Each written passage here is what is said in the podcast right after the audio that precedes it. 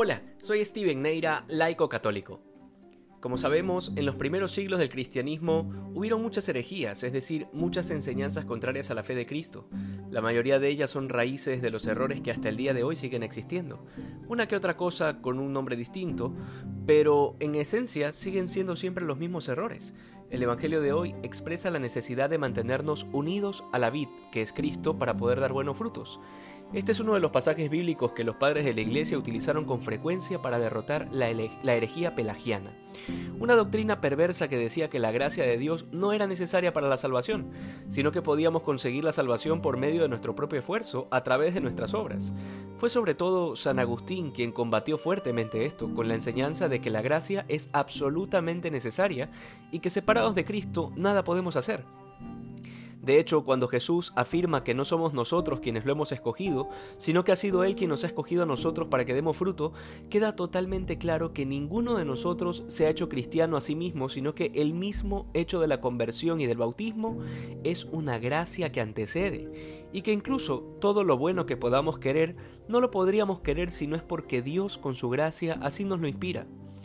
Esto, que es una enseñanza básica de la doctrina cristiana, no es tan clara para todo cristiano en la actualidad. Como dije, los errores de los primeros siglos no han desaparecido.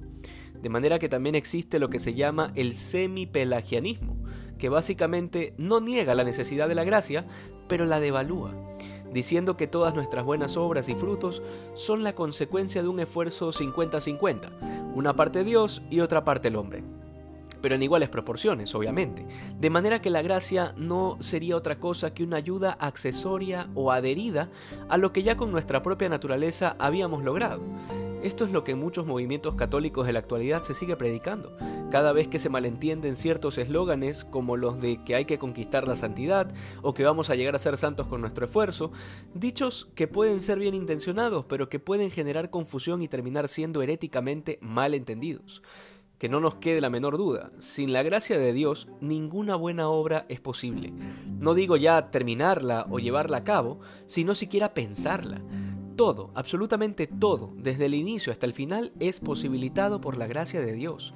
Esta es la enseñanza de la Iglesia porque esta es la conclusión definitiva de Cristo, al decir que sólo así podremos dar fruto y que ese fruto permanezca.